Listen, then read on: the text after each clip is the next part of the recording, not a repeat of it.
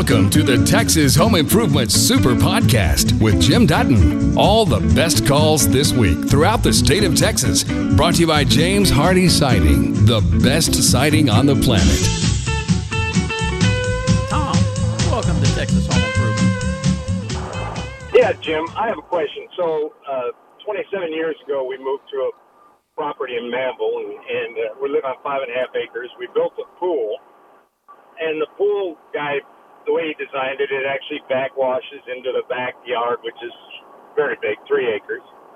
And uh, one of the large oak trees started dying. Half of the tree started dying, and I'm I'm wondering if you know whether uh, backwashing a pool on on the trees in the backyard can be harmful to them. Is this a salt pool or, or are you using chlorine? It's a chlorine pool. Shouldn't be. It, it I mean, Yeah. you sh- unless unless you're just backwashing that thing like every other day, it should not be an issue. Yeah. So we had an I had an arborist come out, and that was the first thing. "Oh, we shouldn't be backwashing." But you know, the, the tree, it's only half of the tree that's dying, and then, uh, you know, it just it doesn't seem like that percentage of chlorine would make a big difference to the pH in the soil to me. No. No, because you, Okay. you, you how often are you backwashing? Once a month or so? Yeah, if that, right? Yeah. Should should not be doing should not be an issue. Yeah, I think I don't think so. I was going to reroute the backwash and trench out and get it out where it wasn't by the trees, but I think that's a lot of work for nothing. All right, Jim. Well, I appreciate your opinion. Well, here's how you can check it. Since you got acreage that way, dig up Uh-huh. where where it's pumping out. Just hook a uh, one of those blue discharge hoses on it and run it further away and see if it makes any difference before you put all that work into it. Yeah, yeah, I already did that actually. Okay. Uh, yeah. All right. Very good. Thank right, you, well, sir. Thank you for th- thank you for your feedback. Have a good day. You too. Bye bye. All right. Again, 713 212 5874. That's 713 212 5874 or 866 937 0003. And, you know, some, sometimes people tell you strange things, and, and professionals in different fields always look at this perfect environment. And you know, I have uh, tree guys say all the time, oh, well, roots won't grow up under a foundation because there's no light. Obviously, there's tree roots under foundations. I dig them up every day. Uh, they'll some tree people will say don't do root shields because you'll harm the tree. If the tree is kept trimmed, it's not an issue. Uh, and we're, we're seeing it on the medical field side as well. You know, uh, some people are saying that uh, you know, we can start opening up parts of the economy again and, and start getting people back to work as as long as precautions are being taken. And then we got people on the far side saying, no, we need to stay shut down for 18 months. Well, that's not realistic either. So you got to take all the information and kind of make a, a decision on your own as far as what is going to be right for you. Uh, but a, a tree, no, it, it should be fine when you're only putting water like that on it once in a while. And thinking about all the rains we've been having that would dilute dilute anything that's being put out there, anyways. Now, while we're on the news break, there, I went and did uh, just a, a quick little research on some of the blogs on is backwash killing trees, and here's what I found. I actually found it to be kind of interesting because although there can be an issue with trees if it's done too often, and really anything that's done weekly or more often is going to probably cause damage to the trees. If it's done once in a while, like monthly or something, should not be causing any issues. And the issues are not being caused by the chlorine typically.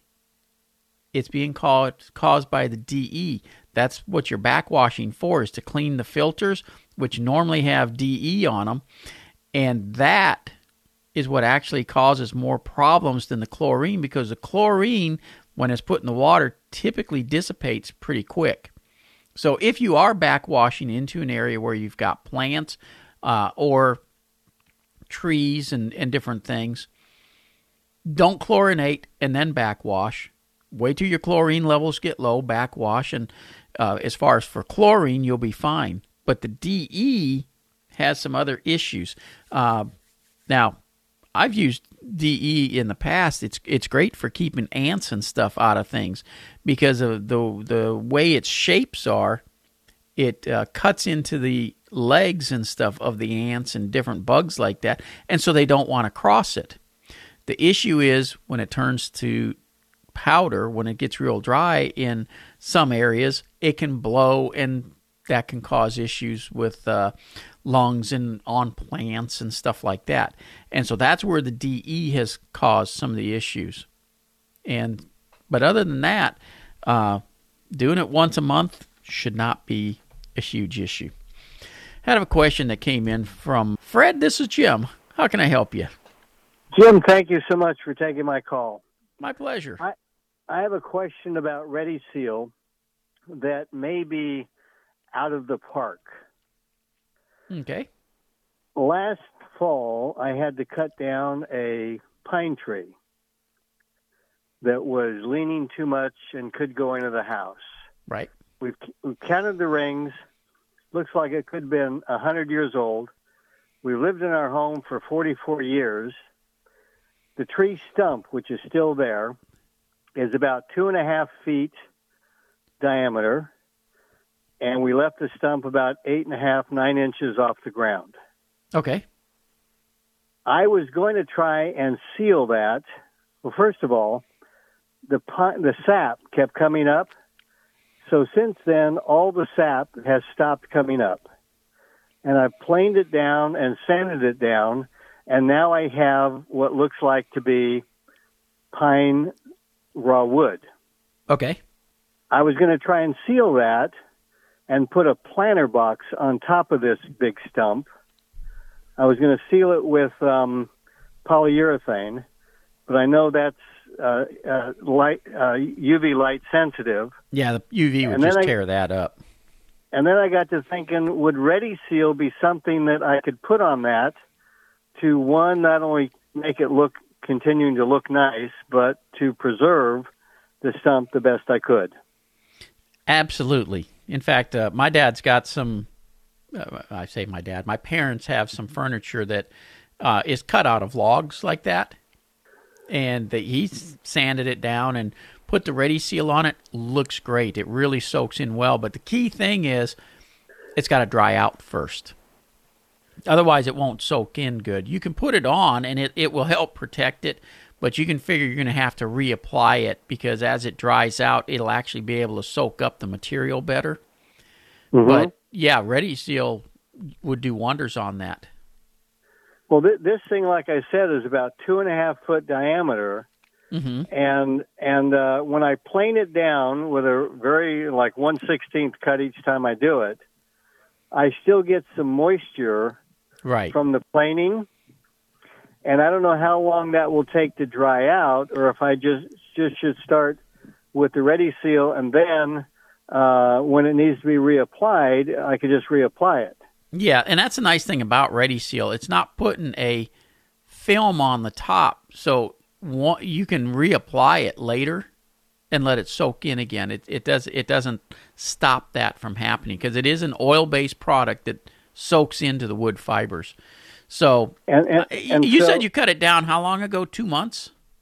Oh no, last uh, last October. Oh, last October. Okay. So so I, I I'm I'm thinking that the pine itself down the root uh, Yeah. is probably 50 feet, 60 feet down in the ground someplace. And this stump is about uh, 25 feet away from my house, but it's only about a foot and a half away from my patio. Yeah. and and I'm trying to preserve it as long as I can. Like I say, we've been in the house 44 years, and we won't be another 44, but maybe another 20, hopefully. Yeah. Well, don't worry about those roots being that deep. Any feeder roots that go out are typically in the top 18 inches. The pine tree will have a tap root that'll go down, but it, it won't go down that far. Okay. It'll probably go down. There had been roots measured to go down 15 and 20 feet, But that's Okay. that's really stretching it. By the time it gets down there, it's it's just little fibers at that point. E- even for a tree that I counted the rings to be about a hundred rings. Yep. Yeah, because they're they're not going deep deep down into the ground. Okay. So, uh, from what I've just heard you say, the best thing I could do would be the Ready Seal because there's no other product that will stand up to the sunlight because this is going to get sunlight, Yep.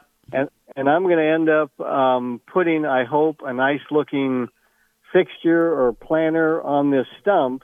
And then, then if I have to treat it every year, I don't care about that because if it stays looking nice and the rains come, and because right now, every time the rains come, I cover it up with a plastic tarp so it doesn't get wet on it. Sure. Yeah, no, I'd, I'd go ahead and start putting the ready seal on it now. I mean, it's been, it's been, uh, you know, what seven months already, Yeah. and it's it's going to continue to dry out. Don't get me wrong. So you will, Right. like you said, probably have to add the ready seal once a year or so. But, um, yeah, go ahead and, and start putting it on now. When is it? that Go ahead. that stump is still going to rot over time Yep. because the Yep. roots in the ground are going to start to deteriorate and it'll come up from underneath but at Right. least you'll keep a nice surface on it And where do I get the Ready Seal? oh you can get it at the box stores like lowes and home depot ace hardware Okay. carries it uh, Okay. lumber yards carry it it's it's everywhere And uh, and I've got still the um, uh, the stuff that was around the the raw wood itself. The the what's it called? The the bark. Okay I've got I've got bark all the way around that. I can just soak that as well with Ready Seal too, huh? i would i you know i i would think so i mean i don't I, it's not going to hurt anything No, just to keep it intact as long as I possibly can. yep absolutely Wow. Okay, I'm going to do that, sir. all right hello harvey Hello, Jim. how can i help You you I want your opinion on painting exterior brick on a house. Okay Is that recommended or not? It's, it's something I'm curious about. Well, it, it's not that it's recommended or not recommended. If you're going to do it, you got to make sure you do it the right way. Uh, there, it is problematic. I will say that. Um, is what do you have the the soft Mexican brick or what do you have for brick? Yes, soft Mexican, 1972, Yep. 71, something like that when it was built. Yeah, And, mine's uh, from '73 and it's butt ugly. yes, sir. so I hear it, uh, it cuts down on breathing for the brick to breathe if you paint over it. It won't be able to breathe. It So- does. Now, if you paint it, you want to use a masonry paint. Uh, they make a masonry primer that you put on there first, and then you can paint it with uh, the paint, and, and it'll it'll stay real well. Where you run into trouble, and this is something that only you're going to know. If you got any place where moisture is uh, coming through the brick on a regular basis, you know, water hits it somewhere and it runs down and then comes out somewhere else the Uh-huh. paint is not going to stay. It's going to blister off. Okay. And that's where people run into problems. Painting the brick itself is not that big a deal, and it actually can make a house look pretty nice. I'm not a huge fan of painting brick myself, or I would have painted mine already. But the the bigger issue is as long as you're not getting moisture coming through the brick, you should be fine. Okay. Okay, yeah, 'cause I plan on selling it in a couple of years. So I was just wondering. I don't know Oh, it sure. Give, give the problem to somebody else. That's no, I'm teasing you. Okay, thanks for your time. You bet. Take care, Harvey. Thank you, sir. Bye. Bye. It, it really can dress up a house, but like I said, you got to make sure that you're not in an area where you're getting moisture behind it because it will blister the paint off. Uh, and you got to make sure you use that masonry pl- primer or the paint will peel off because regular primer doesn't hold well to the brick. Diana, how are you today? I'm doing fine. My question is about uh, using an O-ring in a in a toilet. My hus my a house that we've had started about a year ago, just doing a little bit of dampness on the grout around the tile around the toilet. Yep. So my husband fixed it about oh three weeks ago, and im- it immediately was the exact same way. Someone said that you have to put in two. Does that mean we have to start over and he'd have to get that one off and put two more on? How would you do that? Well, normally you only have to put one. And but if the floor where you get into having to use two is like if if you had linoleum flooring and then came in and put tile floor, that raised the toilet up a little bit and sometimes one ring's not enough. And so in those cases you sometimes have to put two. They also make now a a uh, rubberized ring that is much thicker uh, and and will compensate. It does cost more, but the advantage is when you use a wax ring, when you're putting it on, if you tip the toilet a little bit or turn it or rock it, anything like that, you crush the wax ring and it won't seal properly. Those synthetic ones that are rubberized, you can move the toilet up and down, you can move it sideways, you can do whatever. And because it's expansive, it stays sealed and you don't have the issue. We don't have linoleum, so probably that is not the issue. But it would it be best for him to just take out the one he just put in and put in the rubberized? It's a little more foolproof for for people who aren't used to putting in uh, wax rings. Yes, Okay. Thank you for your help. you bet. Take care. Uh, and, and again, the wax ring is is not a, a real complicated thing. You got to make sure you clean all the wax off both the bottom of the toilet and from the hole in around the uh, pipe in the floor. And you're going to see that there's a metal ring there that you got to make sure all, all the wax is cleaned up good because you've got to set the toilet straight down without tipping it and stuff in order for that wax to squeeze out and seal everything the way it's supposed to. You know, it basically just crushes it down as you're sitting in the toilet. So it, again, if you lean it or anything, you you mess up the shape and then it doesn't seal properly. Dwayne, welcome to Texas Home Improvement. Uh, good afternoon. How you doing? Wonderful. Um, I'm thinking of taking my gutters down. I'm tired of cleaning them. Okay. I got big trees, and uh, you know the I've got extremely good drainage. Extremely good. I mean, between uh, say from the top of the slab down to the apex of the street could easily be three feet plus. Okay. So it's it, nothing. Nothing stands. No water stands at all. Never has stand. I mean, it looks like rivers on both sides of the house when it really rains hard. Is that uh viable? Can I do that? Absolutely.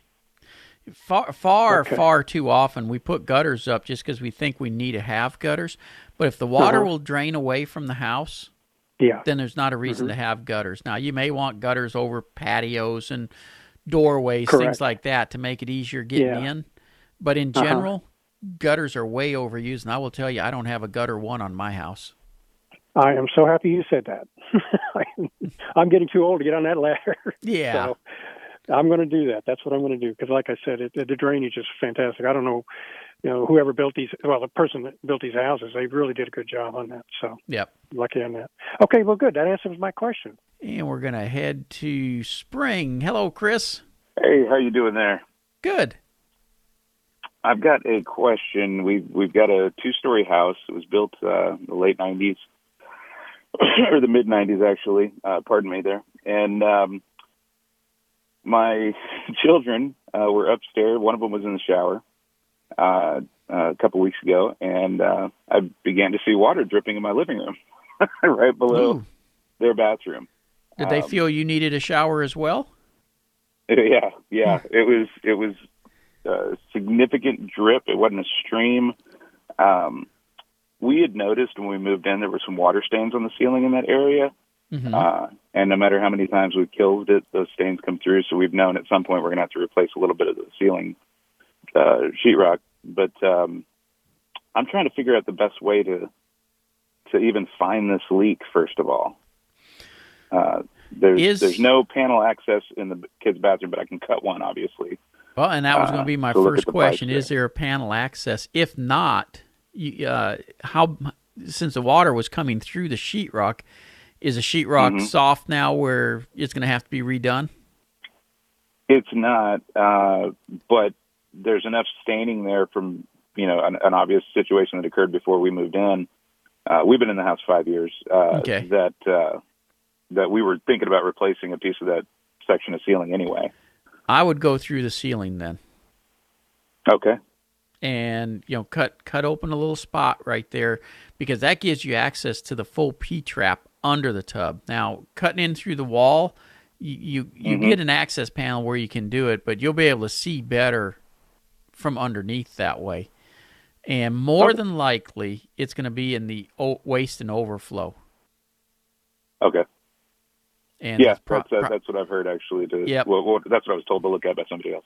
Yeah, so it's just going to be a matter of open that up, probably put a new waste and overflow in, and uh, the unfortunate thing is that seven dollar item will fix your problem, and yeah. yeah, yeah, it won't be quite seven dollars to get it back Nope. to looking like it should. no, no, well, I appreciate your show. Thank you very much. you bet. Oh, yes, sir.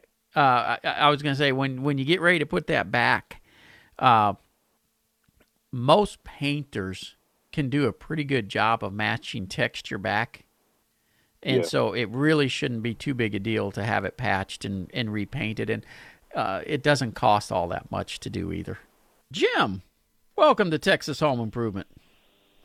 Jim, You got a great name. I heard that. Uh, see what you recommended recommending for dishwasher gasket adhesive. After I do a load, I pull my door open, the top part of my gasket comes out. Is it uh, a fiberglass tub or a metal tub that you got to hook it to? It, well, it's the sealant sealant around the dish, uh, the gasket. Right. It's a it's a metal it's a metal groove it fits into, and I think the old adhesive can give out. Yep. You know, they make regular adhesives for that, but uh, going into an, an appliance store to find it, you know, right now could be, probably be tough. Go Right. down to your uh, local automotive store. Get some gasket adhesive. Uh, they no, they actually make a uh, emblem adhesive that you can Oh, use okay. for, and they got it for weather stripping on the doors and all that stuff as well. Bingo, yeah. And that, about now. and that'll do it.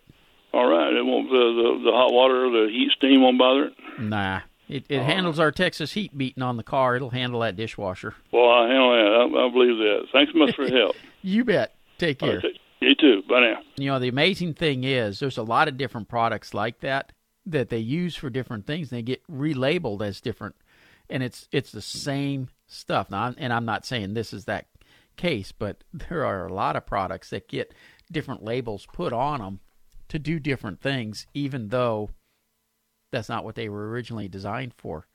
But they find that it works for different stuff. Just a reminder it's a huge help if you subscribe to, rate, and review the podcast. It helps people find us. Robert, welcome to Texas Home Improvement. Yes, I appreciate you taking my call. I had a question. I've heard you discussing the radiant barrier before, Yeah. and I was just wondering if you felt like that was a better way to do some additional insulation at your house, or if you would think about doing the foam, spraying the foam up at the like on the decking or whatever, and then Hmm. just going ahead and covering up your soffit vents. No, I would definitely look at radiant barrier instead. Okay. Uh, one, the the money difference is night and day. Uh, two, the energy savings. You're not going to save enough energy by doing the foam that way to offset the cost anytime soon. When you put a radiant barrier in, uh, like the energy Q that you hear me talk about on the attic floor, you're going to recoup everything you put into it in a matter of months, not years. Uh, it, it really does wonderful. And I'll use my own house as an example. It's 3,000 square feet. I got about a quarter of it that has no insulation at all, just the radiant barrier on the attic floor. The rest of it has three or four inches. And I run an electric bill of about $200 peak. Okay. And where's the best place to to try to get this barrier, sir? uh, call Energy Q radiant barrier at 1 800 900 6220. And you can talk with Mark over there and he'll get, he'll get you fixed up. All right. Um, I had a question. I've got a Mueller metal roof on my house, and it's Yeah. probably thirty, thirty-five years old. Anyway, it's you know it would just look better if it was painted. If you get up there and kind of rub your hand on it, it's I don't know if it you would call it oxidized. I mean, it hasn't Yeah. rusted anything, but the paint's changed anyway. I was just wondering what your recommendation was as far as if I needed to prime it or put anything on it or what kind of paint to use or whatever.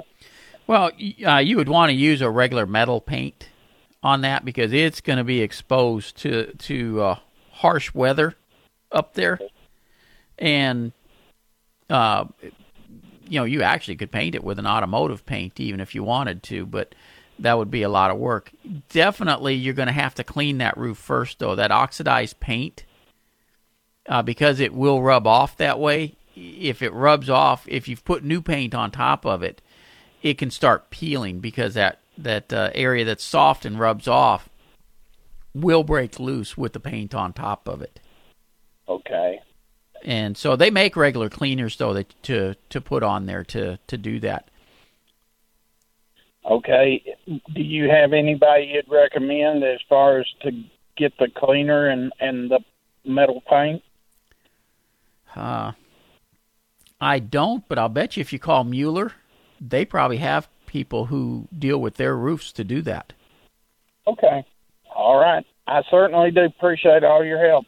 Thank you, Robert. Vicky, welcome to Texas Home Improvement. How can I help you? Well, thank you. Um, we have bought a home built in 1995. Windows are in really, really bad shape, metal um, frames, and we're looking to replace. And my question is, what do I want to look for in a in a in a replacement window that would make it energy efficient? Well, pretty much all replacement windows are governed by the energy codes now as far as energy efficiency. So the glass Yes. pack is is somewhat uniform now. Some manufacturers will put uh, uh, the glass pack a little wider apart than others, and the more distance between the glass pieces, the more energy efficient it's going to be.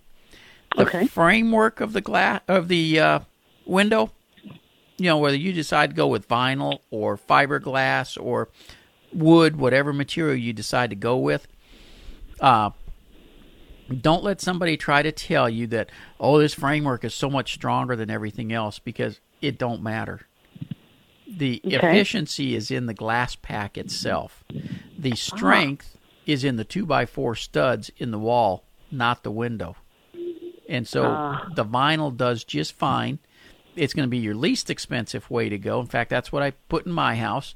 Uh, Okay. But you know, sometimes people want the look that they get with a fiberglass window or a wood window. Just be prepared. You're going to typically spend two to four times as much as you would on a vinyl window. Okay. What about color? White is the cheapest, to- but the tan, you know, is on on most of them is just a little bit of an upcharge. Okay. We were looking at black. Had been told that there was no no additional cost, but I need to clarify that because I've since been told that's got to be wrong information. That's got to be wrong information. Okay. They, they, Okay. they, did you tell them that before they priced it? Yep. Yeah, and so Yep. what they We did is they shopping. they just went ahead and put the black pricing into it, and that way Ah. they they don't have to upcharge it later. Okay. Okay. All right. Well, that helps a whole lot. What about the argon? Is that is that a plus? I've I've heard pros and cons either way. Almost all of them have argon in them now, and Okay. and you do want it because that helps with the insulating properties to make it more energy efficient. And you know when we were talking about the uh, replacement windows, one other thing to look at: not all vinyl windows are the same either. You want to look at how the corners are put together, you know, welded and or uh, riveted and, and things like that. I personally prefer the welded corners. So you'll want to take a look at that also. You've just heard the best calls and questions from Texas Home Improvement. For more information about our show, go to thipro.com.